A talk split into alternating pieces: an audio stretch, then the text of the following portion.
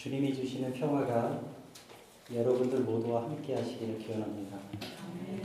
어, 우리는 어, 지금 4주 동안 출애굽기의 본문을 가지고 어, 지금 계속 말씀을 나누고 있습니다. 오늘은 출애굽기 20장을 본문으로 해서 여러분들과 어, 말씀을 나누겠는데요. 어, 이 말씀을 좀 나누는 과정을 어, 저는 그렇게 생각했습니다. 하나님의 마음을 찾아가는 열, 저는 이렇게 생각을 했습니다. 그래서 우리가 쭉 그 출애굽기에서도 가장 중요한 게 하나님과 계약의 백성이 만나는 그 과정들을 우리가 좀 쫓아가고 있는데요.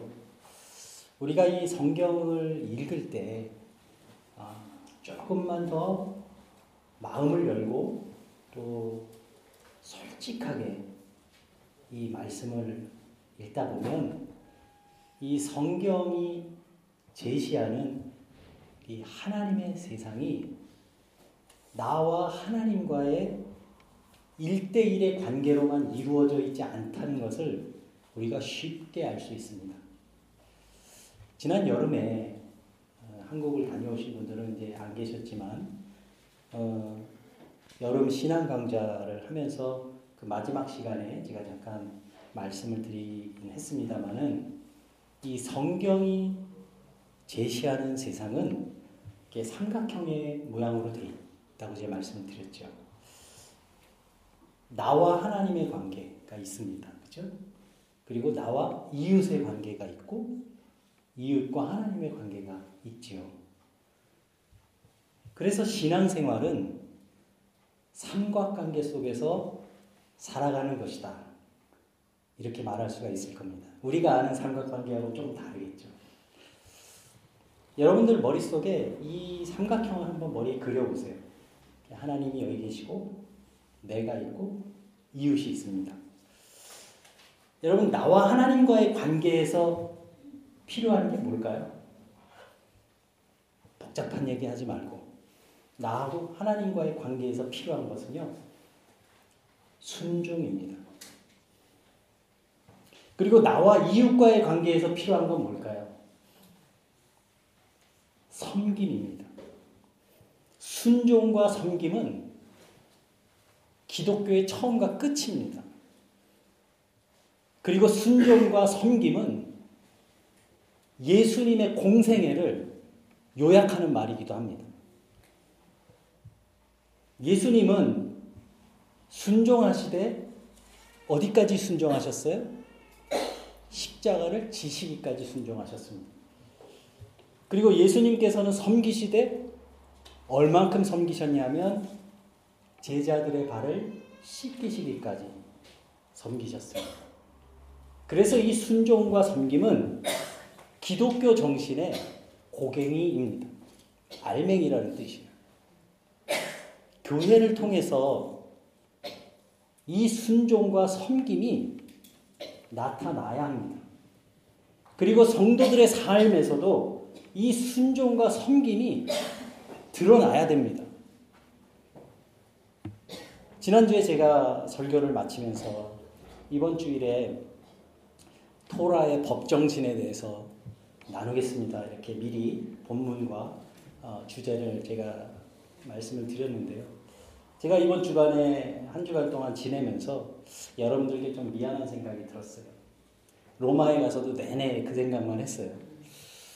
여러분들이 로스쿨에 오신 것도 아니고 주일날 하나님께 예배하면서 은혜 받으려고 이 교회에 오신 건데 좀 온전한 정신이 있는 목사라면 좀 뭐 한 시간 동안 이 설교 시간 동안에 법 얘기만 하다가 끝내면 되겠나? 그래서는 안 되지. 그런 생각을 한 거죠. 그래서 그 제가 여러분들에게 어떻게 하면 이 정말 이 말씀 속에 있는 정말 중요한 핵심, 에키스만 여러분들에게 이걸 잘 전해, 전해드릴 수가 있을까? 참 제가 생각을 많이 했습니다. 우리는 그 예수님을 이 땅에 오신 하나님이다. 이렇게 고백하는데 예수님이 이 땅에 오신 하나님이라면 구약의 하나님과 이 신약의 예수님 사이에는 분명히 일관성이 있을 겁니다. 당연히 있어야 되겠죠. 그래서 예수님께서 어, 요한복음의 14장 11절에서 예수님께서도 이렇게 말씀을 하세요. 내가 아버지 안에 거하고 아버지께서 내 안에 계심을 믿으라. 그런데 못 믿겠거든. 그렇지 못하겠거든. 내가 행하는 그 일로 나를 믿으라. 요한복음 14장 11절의 말씀이에요. 그리고 15절에서 뭐라고 그러세요? 너희가 나를 사랑하면 나의 계명을 지키리라. 이렇게 말씀하셨어요. 예수님의 삶 속에서 우리는 구약의 하나님의 마음을 이해할 수 있는 힌트를 얻을 수가 있는 거죠. 구약의 하나님이 이스라엘 백성들에게 요구하시는 것을 요약하면 무엇이라고 할 수 있을까요? 바로 순종과 섬김입니다. 일맥상통하는 거죠. 순종은 하나님과의 관계를 위한 것이고 섬김은 이웃과의 관계를 위한 것이죠.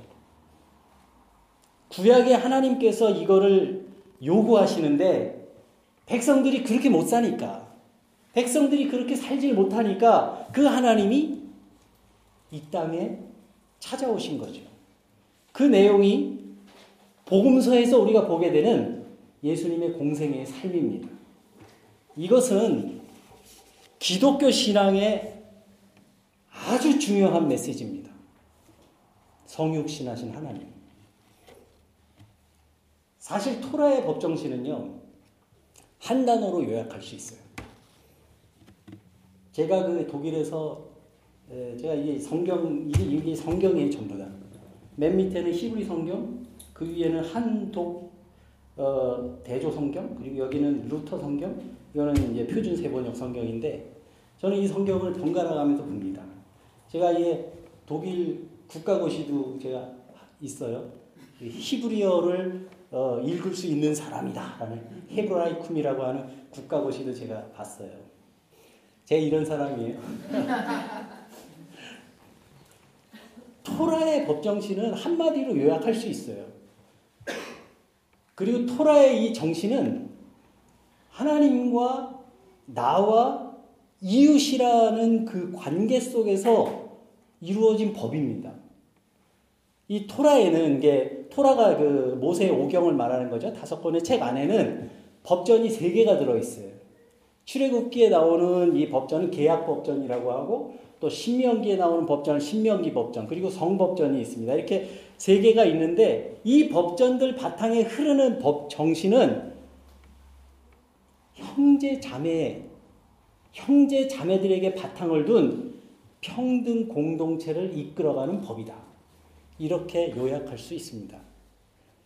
그리고 사회 경제적인 측면에서 봤을 때는 그 사회의 이스라엘 공동체의 사회적 약자들을 보호하는 법. 그러니까 가난한 사람이나 과부나 고아, 나그네들을 보호하는 거죠.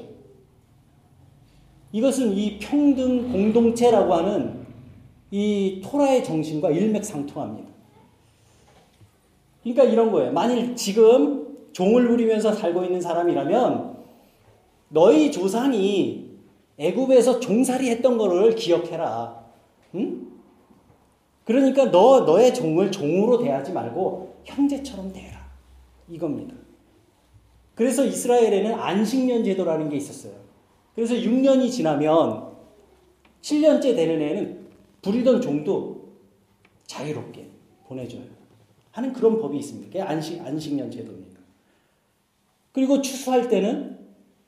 추수하면 밭이 있잖아요. 그러면 그 귀퉁이의 거는 다 추수하지 말라고 그렇게 써놨어요. 율법에. 왜 그렇습니까? 그 추수하고 나서 이제 주인이 가고 나면 나그네나 과부나 고아나 이런 가난한 사람들이 와서 그 이삭을 죽는 것을 막지 말라는 거예요. 거기에 대한 이야기가 잘 나온 게 성경에 있죠?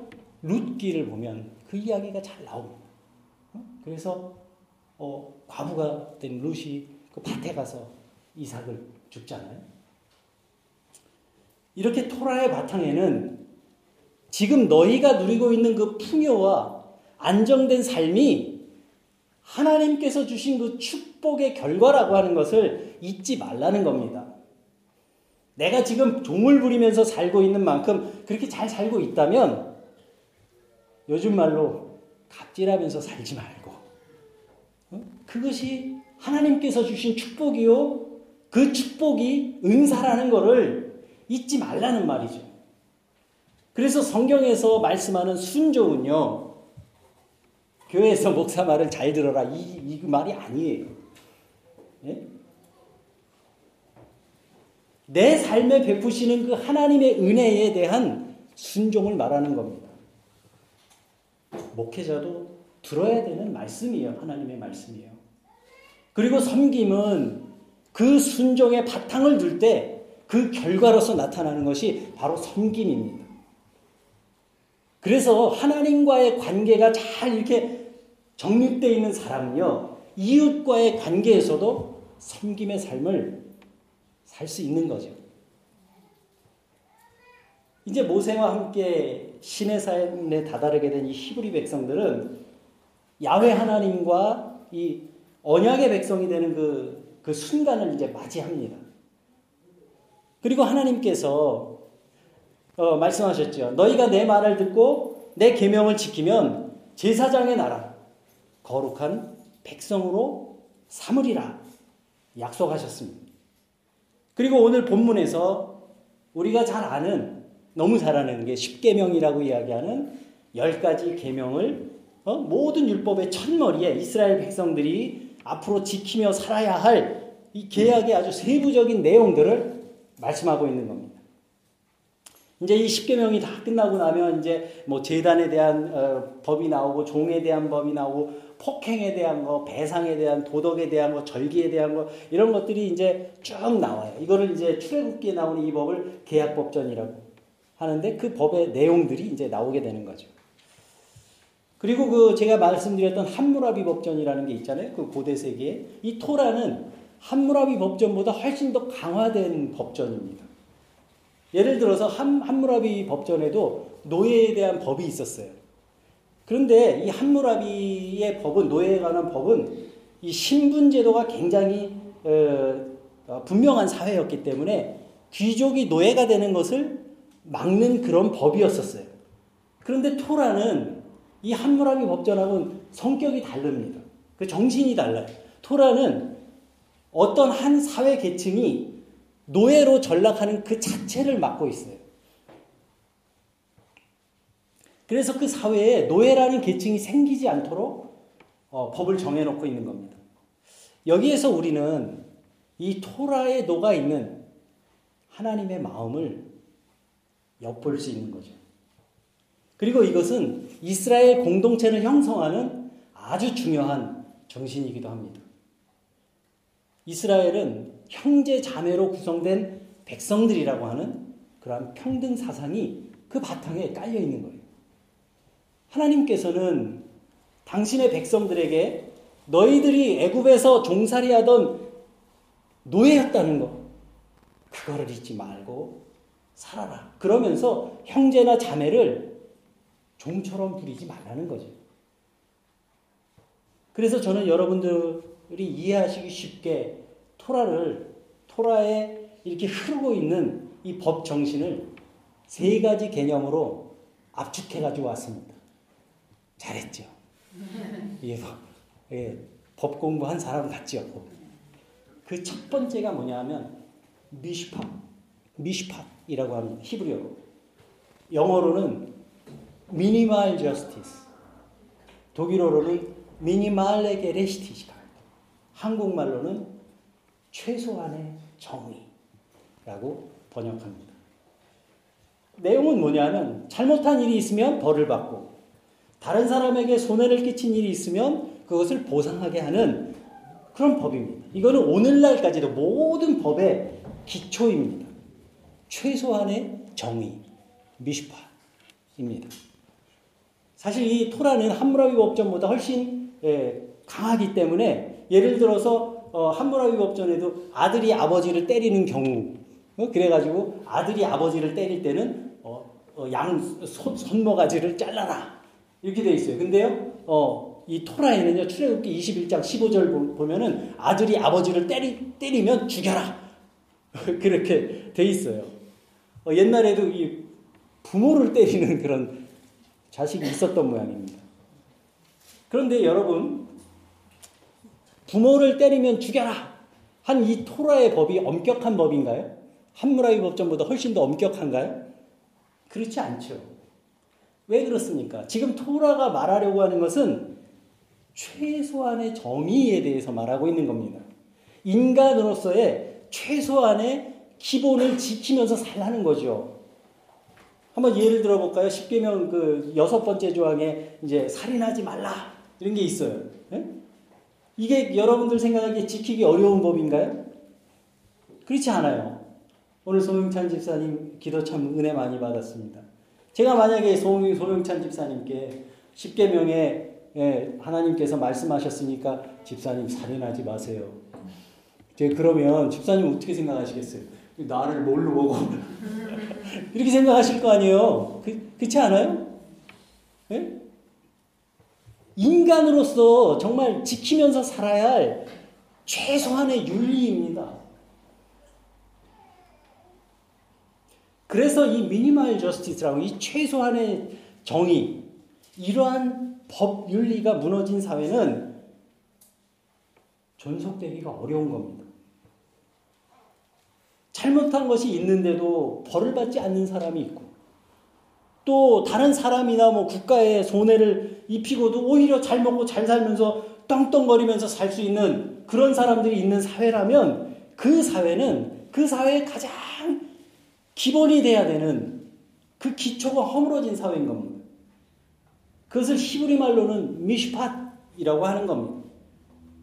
이것은 그 사회의 특권층이나 약자들이나 그 사회에 속한 모든 사람들에게 보편적으로 적용되는 평등함. 이것이 바로 최소한의 정의, 미니멀 저스티스의 내용입니다. 저는 지금 한국 사회에 결여된 법 윤리가 바로 이거라고 생각합니다. 최소한의 정의. 모든 사람에게 보편적으로 적용되는 평등함. 이것이 이러한 법 윤리가 상실된 사회는 오래 지속되기가 어려운 법이죠. 토라에 있는 그 법정신의 두 번째 개념은 제다카라고 합니다. 이 제다카는 좀 영어로는 좀 어려워요. distributive justice라고 합니다. 독일 말로도 똑같아요. distributive gerechtigkeit. 한국말로는 분배 정의라고 합니다. 토라에서 아주 중요한 정신이에요. 토라는 이 이스라엘 그 공동체 안에 가난한 사람들에 대한 관심이 굉장히 많습니다. 그래서 이 분배에 관한 토라의 내용은 사회적 약자들을 보호하는 법이었어요. 추수할 때 한 귀퉁이를 남겨두라고. 또 안식년이 되면 그 땅의 소출을 거두지 말고 또 사람들의 빚을 탕감해 주라. 그, 그 사회에서 가난하고 소외된 사람들의 최소한의 삶, 그리고 최소한의 권리를 보장해 주라는 거예요. 이러한 토라의 법정신의 바탕에는 무엇이 깔려 있냐면 땅의 주인은 하나님이라는 거예요. 우리가 땅에서 무엇을 얻지만 그 땅의 소유는 하나님 거라는 거예요. 그런 정신이 이 토라에 깔려 있는 겁니다. 생명을 받아서 이 땅에 태어난 사람은 누구든지 이 땅에 잠시 머물다 가는 나그네라는 거죠. 암하렛 땅의 사람들 애굽에서 종살이하면서 살면서 신음하던 그 히브리 백성들을 그 신음 소리를 들으시고 그들을 불러서 당신의 제사장의 나라 거룩한 백성으로 세우시겠다 약속하신 그 야외 하나님은 이 땅의 모든 사람들이 행복해지기를 원하시는 그러한 이상적인 하나님의 나라를 원하시는 겁니다. 그래서 토라의 정신에서 볼때 분배는 자선의 개념이 아닙니다. 분배는 토라에 나온 토라에서 이야기하는 분배는 정의의 개념에서 보는 것이 맞습니다. 지금 우리 한국 사회에서 결여된 개념이 이 분배 정의에 대한 것이라고 저는 생각합니다. 정치하시는 분들이 분배를 자선의 차원에서 접근하려다 보니까 이게 잘 안 되는 거예요. 사회적 분배는 사회적 자선, 자선의 개념에서 접근해가지고는 해결될 수가 없고요. 사회 정의의 개념에서 접근할 때 비로소 길을 찾을 수 있는 겁니다. 그런데 지금 그게 왜 잘 안 되냐 하면 이 한국 사회를 지배하고 있는 그 정신이 신자본주의라는 거예요. 이거는 무한 경쟁입니다. 이 신자본주의 안에서는 이게 심하게 충돌할 수밖에 없는 이념이에요. 있을 수가 없는 일입니다. 그 체제에서. 한국이 이거를 못하고 있는 거예요. 우리가 지금 유럽에서 살고 있지 않습니까? 유럽에서는 이 분배의 문제를 자선이 아니라 정의의 개념에서 접근합니다. 유럽에서 정치하는 분들이 철학이 달라요. 그리고 사회 철학이 확연히 다른 거죠. 그리고 그러한 유럽식 사고방식의 바탕에는 뭐가 있냐면 기독교 윤리가 깔려 있는 겁니다. 여러분들이 최근 그 유럽의 여러 나라들이 난민 문제를 다루는 것을 보고 계실 텐데요. 그죠? 어, 우리가 봐도 좀 걱정스럽지 않아요? 우리는 유럽 사람도 아닌데 어, 걱정되잖아요. 야, 지금 뭐 70만이 왔대, 80만이 왔대, 뭐 지금 뭐 3만 명이 대기하고 있대, 막 이러고 있는데 걱정되잖아요. 그런데 여러분 유럽의 그런 여러 나라 국가들이 왜 그렇게 많은 난민들을 받아들이겠다고 하는 건지 우리가 잘 이해가 안 될 때가 있잖아요. 솔직히 말해서. 유럽 사회는 이 분배를 자선이 아니라 정의의 개념으로 보기 때문에 그게 가능한 겁니다. 그리고 그 바탕에는 기독교 정신이 깔려 있는 거예요. 이 시선으로 봐야지만 유럽 사람들이 이해가 됩니다. 아주 굉장히 중요한 사회 철학의 차이예요. 세 번째 개념은 헤세드라고 합니다. 헤세드, 히브리 말로. 이거는 언약의 바탕을 둔 하나님의 사랑을 말합니다. 성경을 읽다가 보면 계약의 백성들이 어떻게 여러분들 잘 아시죠? 어떻게 해요? 계약을 맺은 다음에 그 다음에 하나님 말씀에 잘 순종하면서 살든가요? 아니죠. 계속 약속을 어기고 또 하나님을 등지면서 살고 어? 그런 모습을 계속 반복합니다. 그냥 사사기를 읽어보면요. 야 해도 해도 너무한다. 이런 생각이 들 정도예요. 그런데 하나님께서는 그러한 백성들을 보시면서 때로는 진노하시지만 이 백성들과 맺은 그 언약 때문에 다시 마음을 돌이키시는 거죠. 그걸 수도 없이 반복합니다.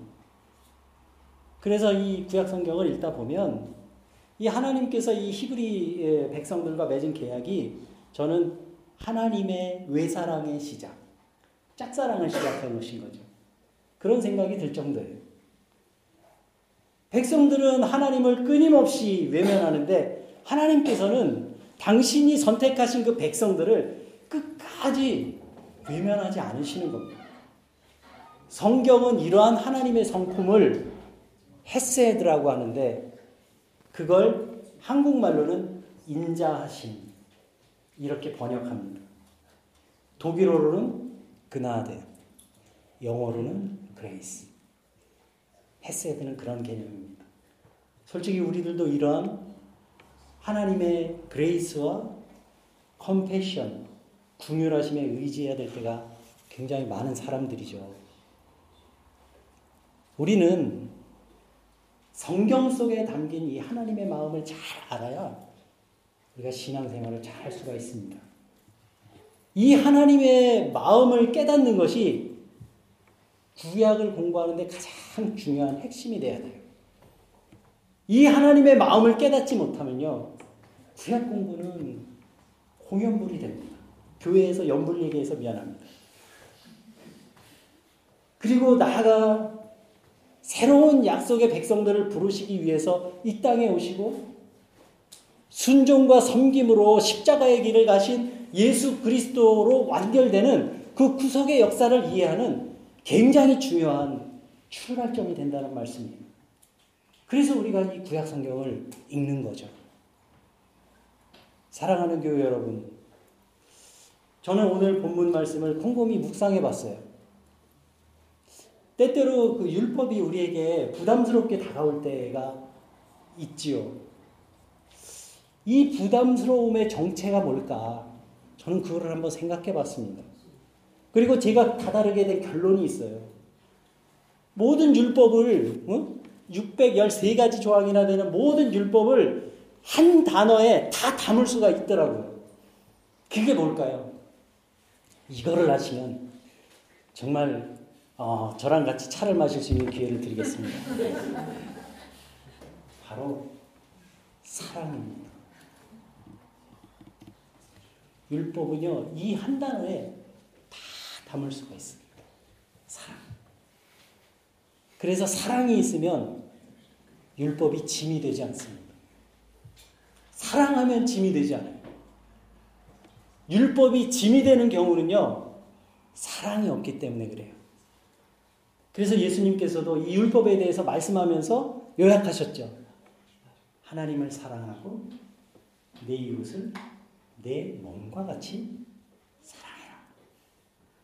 사랑이 바로 모든 율법의 결정체인 겁니다. 하나님은 사랑이시라. 사랑 없는 신앙생활은요, 그래서 울리는 꽹가리 같은 거예요.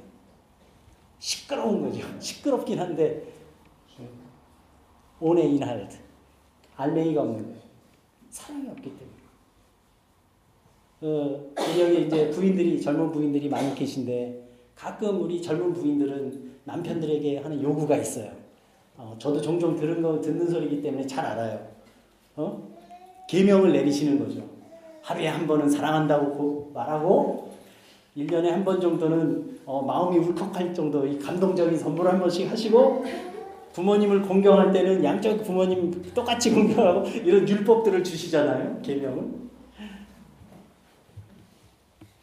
이거를 그 남편들이 어, 어, 들을 때는요 이렇게 되게 위축돼요. 이게 완전 족쇄예요. 아주 부담되는 그런 어, 계명이 됩니다. 그런데 우리가 생각해봐요. 사랑하면요, 이게 올무가 되지 않겠죠. 사랑하는 마음이 있으면요, 하루에 두 번, 세 번이라도 사랑해 할 수 있잖아요. 그렇지 않아요? 부모님을 공경하라. 부모님을 사랑하는 마음이 있어요. 공경하라고 안 해도 공경해요. 부모님이니까 그 수고와 사랑을 우리가 아는데 어떻게 감사하지 않을 수 있겠어요? 그걸 그게 어려운 짐이 되는 이유가 뭐예요? 사랑하지 않기 때문에. 그렇지 않을까요?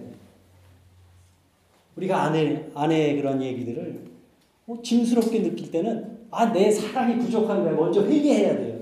남편들 좀 아멘 한번 해보세요. 회개하세요. 아멘이 약하면 오늘 집에 가서 축은 받으실 수 있어요. 하나님의 사랑도 마찬가지고 이웃 사랑도 마찬가지입니다. 하나님을 사랑하게 되면요.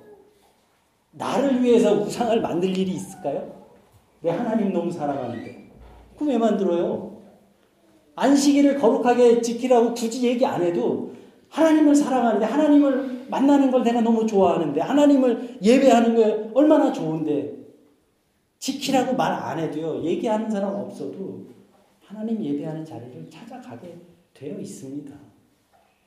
결국 율법이 내 마음속에서 무거운 짐이 되고 족쇄가 되는 것처럼 느껴지고 있다면 내 마음을 한번 돌아봐야 되는 거예요. 분명히 인간의 본성에서 하나님께서 율법에서 요구하시는 것은 인간으로서의 기본을 지키면서 살아라 이런 거잖아요. 응?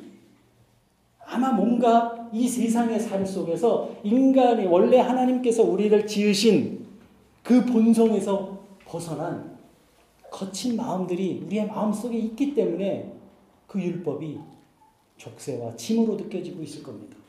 돌이켜봐야 돼. 마태복음 11장 29절 30절에서 예수님께서 말씀하셨습니다. 나는 마음이 온유하고 겸손하니 나의 멍해를 메고 내게 배우라.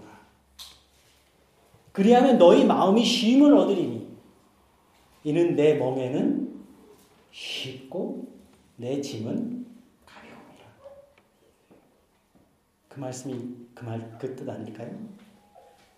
그래서 여러분 우리가 사랑하면서 살아야 하는데 이 사랑하는 것도요 훈련이 필요합니다. 여러분 무슨 큰 사랑을 한 번에 확 베풀려고 하는 그런 생각은요 꿈도 꾸지 마세요. 대부분의 사람들은 그러한 큰 사랑을 베풀 만한 그릇이 안 돼요. 저도 그렇고 작은 것부터 작은 것부터 해야 되는 겁니다. 그 마음을 나누면서 사는 것도요, 그거 쉬운 일이 아니에요. 여러분들 아시죠? 외국 살다 보니까 알잖아요. 작은 것부터 실천하다 보면 언젠가 조금, 조금씩 조금씩 그 마음이 커지는 것을 알게 되죠. 그걸 배우게 되는 겁니다. 그러기 위해서는요, 긍정적인 말, 긍정적인 시선으로 주변의 환경들을 돌아보는 것부터 시작을 해야 돼요. 응? 그러면 그 사람의 마음이 조금씩 넓어지고 조금씩 커지고 조금씩 밝아집니다. 특히 공동체 안에서는 우리가 어? 이웃에 대해서 이렇게 어? 어 우리 교회는 뭐 그런 분 안 계십니다만 거짓 증거하고 그러는 거 조심해야죠. 어디서 목사가 집에서 술 먹는데 거짓 증거하지 마세요. 나 안 먹어. 난 건강 때문에도 못 먹어. 남 얘기 함부로 떠들고 다니면 벌 받아요. 여러분들 그렇게 얘기하고 다니셔도 우리 교인들은 아무도 안 믿어요. 저를 다 잘 아시기 때문에. 제가 그런 사람 아니까 아시잖아요. 아멘도 안 하시고. 그렇게 사랑은요, 작은 것부터 실천해야 합니다. 그런데 여러분, 그 사랑이 이제 조금씩 조금씩 자라잖아요. 근데 그 끝도 있어요. 예수님이 그 끝도 이야기하셨어요. 어디까지 자라야 되냐 하면, 원수를 사랑하기까지. 원수를 사랑하기까지. 그리고 그걸 실천으로 보이신 게 십자가 아니겠습니까? 그 사랑의 끝을, 섬김의 끝을 십자가로 보여주셨잖아요. 여러분, 지금 우리의 모습은 어떻습니까? 내 안에 미슈파트, 최소한의 정의가 살아있습니까? 지금 여러분들 안에 세다카, 삶 속에서 우리의 삶 속에서 약자들에게 최소한의 살 권리를 보장해 주는 그런 분배의 정의가 우리의 삶 가운데 이루어지고 있는지 지금 내 안에 헤세드 서로를 존중하는 마음과 하나님의 그 성품을 드러내는 그 자비 자비가 우리에게 나타나고 있는가? 그러한 삶을 살아가려고 애쓰면서 노력하고 있다면 우리는 하나님의 언약의 백성이 분명합니다. 그리고 그 백성들에게 약속하신 하나님의 계약, 그 언약의 말씀도 아주 뚜렷합니다. 너희가 내 소유가 되며 제사장의 나라, 내 거룩한 백성이 되리라. 이것이 신실하신 하나님의 약속입니다. 이 땅의 모든 생명이 하나님의 형상을 닮은 그런 존재로 살아가는 것. 그것이 출애굽 공동체를 통해서 실현하고자 하셨던 하나님의 이상이요 하나님의 마음입니다. 그리고 그것이 이 땅에 오시고 우리와 함께 하시며 또 십자가를 통해서 죄인들을 구원의 백성으로 부르신 그 예수 그리스도의 꿈이었고 예수 그리스도의 이상이기도 합니다. 그리고 오늘도 우리 안에 내주하시면서 우리를 위해 중보하시고 우리의 삶 가운데서 역사하시는 성령 하나님의 꿈이기도 합니다. 분명 우리는 언약의 백성으로 살아가기에는 부족한 사람들입니다. 걸려 넘어질 때도 있고요. 또 투덜거리면서 불평할 때도 있습니다. 그렇지만 우리가 걷고 있는 길은 약속의 땅을 향해 나가고 있는 길입니다. 우리가 이 길을 가고 있는 한 중간에 넘어지더라도 우리가 이 길을 가고 있는 한 우리의 마음 속에 당신의 이상과 비전을 심어주신 하나님께서 동행하십니다. 그것이 성경의 약속이에요. 그렇기 때문에 우리는 눈물을 흘리면서라도 씨를 뿌리는 농부와 같은 마음으로 우리의 신앙의 삶을 읽어가는 것입니다. 이러한 희망과 보람으로 오늘을 살아가시고 또 새로운 한 주간을 세상 속에서 살아가시면서 승리하시는 저와 여러분들이 되시기를 주님의 이름으로 기원합니다.